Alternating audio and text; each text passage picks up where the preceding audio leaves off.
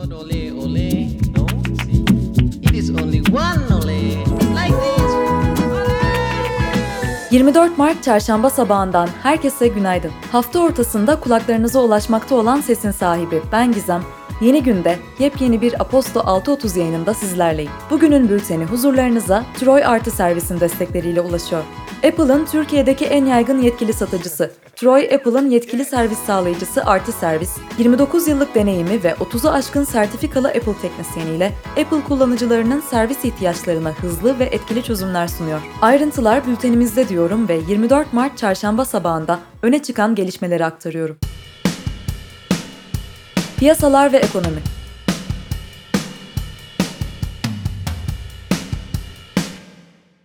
Hafta sonu Merkez Bankası'nda yapılan başkan değişikliğinin piyasalardaki yansımaları sürüyor. Borsa İstanbul'da dün açılış saatlerinde yaşanan %5 ve %7'lik kayıplar ilk kez devre kesici uygulamasını tetiklerken BIST 100 endeksi gün içinde hafif toparlanarak günü %0,13 kayıpla kapadı. Hafta başında artışa geçen 5 yıllık kredi temerrüt takası primleri dün de yükselişini sürdürerek 487 bas puan seviyesine kadar çıkarken Londra swap piyasasında gecelik Türk lirası faizi %1400'e kadar yükseldi ve 10 yıldan uzun bir süre içindeki en yüksek seviyesine geldi.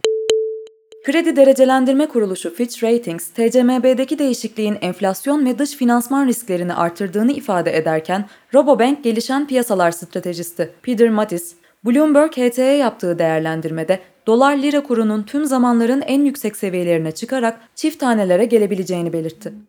Birleşmiş Milletler Gıda ve Tarım Örgütü ve Dünya Gıda Programı yayımladıkları ortak bir raporda acilen eyleme geçilmediği takdirde önümüzdeki aylarda 20'den fazla ülkede akut açlığın artacağını belirtti. Kurumlar dünya genelinde 34 milyon kişinin aşırı yetersiz beslenmeden muzdarip olduğunu ifade ederken, Dünya Gıda Programı İdari Direktörü David Beasley, çatışmalar yüzünden ortaya çıkan ve iklim şoklarıyla pandemi koşulları nedeniyle kötüleşen kıtlığın milyonlarca aileyi açlık tehdidiyle baş başa getirdiğini söyledi.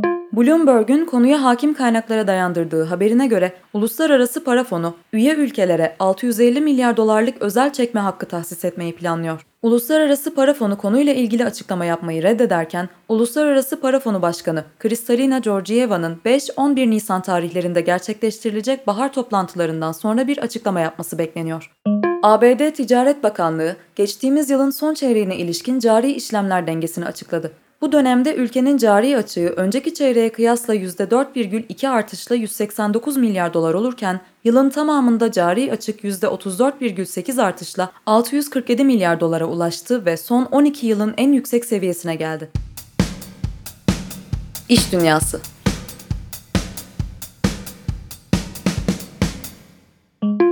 Mesajlaşma uygulaması Telegram'ın kurucusu Pavel Durov, tahvil satışı yoluyla yabancı yatırımcılardan 1 milyar doların üzerinde gelir elde ettiklerini açıkladı. Yatırımcıların tamamı açıklanmazken Birleşik Arap Emirlikleri merkezli yatırım şirketi Mubadala Investment ve Abu Dhabi Catalyst Partners'ın 150 milyon dolar yatırım yaptığı belirtildi. Yatırımın ardından Abu Dhabi'de bir ofis açacak olan Telegram, işletme hesaplarına özel stratejiler geliştirerek gelir modellerini çeşitlendirmeye odaklanacak. Bloomberg'un konuyla ilgili kaynaklara dayandırdığı haberine göre Microsoft, yazılı ve sesli mesajlaşma uygulaması Discord'u 10 milyar dolardan fazla bir fiyata satın almak için teklifte bulundu. Microsoft ve Discord konu hakkında yorum yapmaktan kaçınırken, konu hakkında bilgi sahibi kişiler, Discord'un satılmasından ziyade halka arz edilmesinin daha olası olduğunu aktardı. Discord'un değeri Aralık 2020 itibarıyla 7 milyar doları geçmişti.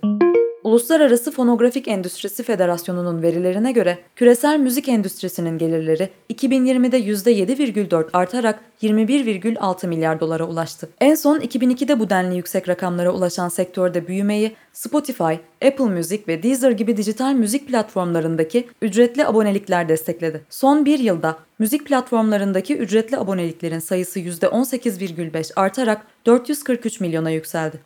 SoftBank ve Goldman Sachs'ın yatırımcıları arasında bulunduğu çevrim içi emlak satış şirketi Compass, New York borsasında gerçekleştirmeyi planladığı halka arzı ile birlikte şirket değerlemesini 10 milyar dolara çıkarmayı hedeflediğini açıkladı. Şirket halka arzında 23 dolar ila 26 dolar arasında fiyatlandırılması beklenen 36 milyon A sınıfı hisse satarak 936 milyon dolar gelir elde etmeyi öngörüyor.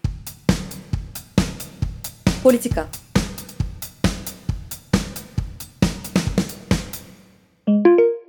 NATO Dışişleri Bakanları toplantısı için Brüksel'de bulunan ABD Dışişleri Bakanı Antony Blinken ve NATO Genel Sekreteri Jens Stoltenberg, transatlantik bağı güçlendirmek konulu bir oturumda Türkiye'ye ilişkin değerlendirmelerde bulundu. Blinken, Türkiye ile S-400 ve Doğu Akdeniz gibi görüş ayrılıklarının olduğunu belirterek, Türkiye'nin uzun bir geçmişe sahip, değerli bir müttefik olduğunu ve NATO'da demirli kalmaya devam etmesi gerektiğini belirtti. Stoltenberg ise S-400'ler ve Doğu Akdeniz'e ilişkin görüş ayrılıklarını yineleyerek NATO'nun görüş ayrılıklarının konuşulduğu bir platform olduğuna inandığını ifade etti. Birleşmiş Milletler İnsan Hakları Komiseri Michelle Bachelet'in ofisinden yapılan açıklamada, İstanbul Sözleşmesi'nin kadınlara karşı her türlü şiddetle mücadelede önemli bir bölgesel insan hakları sözleşmesi olduğu vurgusuyla Türkiye'nin sözleşmeden çekilme kararı önemli bir geri adım olarak nitelendi ve kararın şaşkınlıkla karşılandığı belirtildi. Ayrıca Birleşmiş Milletler İnsan Hakları Komiserliği Sözcüsü Liz Trussell'ın açıklamasında Türkiye'ye sözleşmeden çekilme kararını geri alma çağrısı yapıldı. Öte yandan CHP'li kadın milletvekilleri TBMM kürsüsüne mor örtü örterek İstanbul Sözleşmesi'nden çekilme kararını protesto etti. Geçtiğimiz hafta milletvekilliği düşürülen, TBMM'de başlattığı eylem sebebiyle gözaltına alındıktan sonra serbest bırakılan HDP'li Ömer Faruk Gergerlioğlu, vekilliğinin düşürülmesi işleminin iptali için Anayasa Mahkemesi'ne başvurdu. 9 siyasi parti, HDP'ye yöneltilen kapatma tehdidinin ülkedeki bütün demokratik muhalefeti hedef aldığının bilincindeyiz ifadelerine yer verilen ortak bir dayanışma açıklaması yaptı. Birleşmiş Milletler Yargısız ve Keyfi İnfazlar Özel Raportörü Agnes Kalimar, The Guardian'la yaptığı bir röportajda Suudi Arabistan'dan üst düzey bir yetkilinin Kalimard'ın Ocak 2020'de Cenevre'de Birleşmiş Milletler meslektaşlarıyla yaptığı toplantıda Cemal Kaşıkçı cinayetine ilişkin raporu nedeniyle kendisi hakkında dizginlenmemesi durumunda ilgilenileceğini söylediği, bunun bir ölüm tehdidi olarak anlaşıldığını belirtti.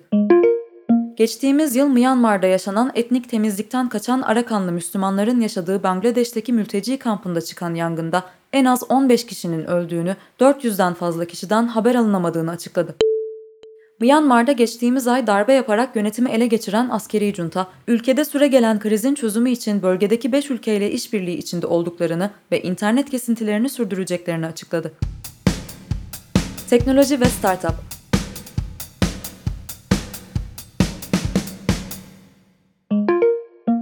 Dün Android cihazlarda meydana gelen bir sorun, Gmail, bankacılık uygulamaları gibi birçok uygulamanın kapanmasına neden oldu. Sorunun Android ekosistemindeki yazılımlardan biri olan WebView kaynaklı olduğunu açıklayan Google, problemin WebView ve Google Chrome'u en son sürüme güncelleyerek çözülebileceğini bildirdi. Spotify, iOS ve Android uygulamalarda ana sayfa görünümünü yeni özelliklerle güncelliyor. Kullanıcılar yeni özelliklerle ana sayfada 3 aya kadar dinleme geçmişine göz atabilecek, yeni veya yarım kalan podcast bölümlerini görebilecek ve sevdikleri sanatçıların yeni parçalarını kişiselleştirilmiş önerilerle keşfedebilecek. TikTok, platformda yanlış bilgilerin önüne geçmek için teyit.org ile işbirliği yaparak gerçekleri bil doğrulama özelliğini kullanıma sundu. Bu özellikle uygulama, doğruluğu teyit edilmemiş bilgiler için kullanıcılara uyarıda bulunacak, denetleyiciler tarafından içeriğin yanlış olduğu tespit edildiğinde video platformdan kaldırılacak ve akışta önerilmeyecek. IBM, herkesin kuantum donanımı tasarlamayı deneyimleyebilmesi için açık kaynaklı bir platform olan Qiskit Metal'ı kullanıma sunacağını duyurdu. IBM'in kuantum işlemleri yapabilmek için geliştirdiği açık kaynaklı bir çerçeve olan Qiskit portfolyosundaki kaynakların çoğu kuantum makinelerde uygulama oluşturmaya odaklanırken Qiskit Metal, donanımının parçalarının tasarlanmasına yardımcı olacak yazılımlar sağlayarak yeni bir kitleyi hedefliyor. Spor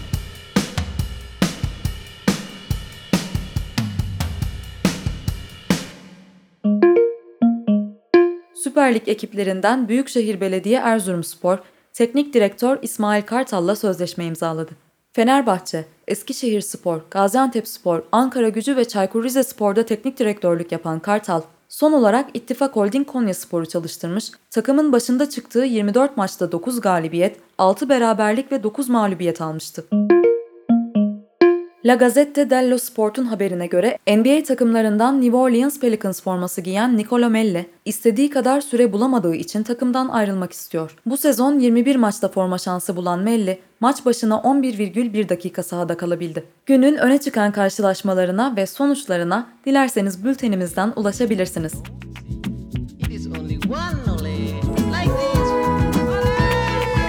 Bir çarşamba gününde daha Aposto 6.30 yayınında ben Gizem Neydiniz. Mikrofona veda ederken sizlere de mutlu bir gün diliyorum. Tekrar buluşana dek hoşçakalın.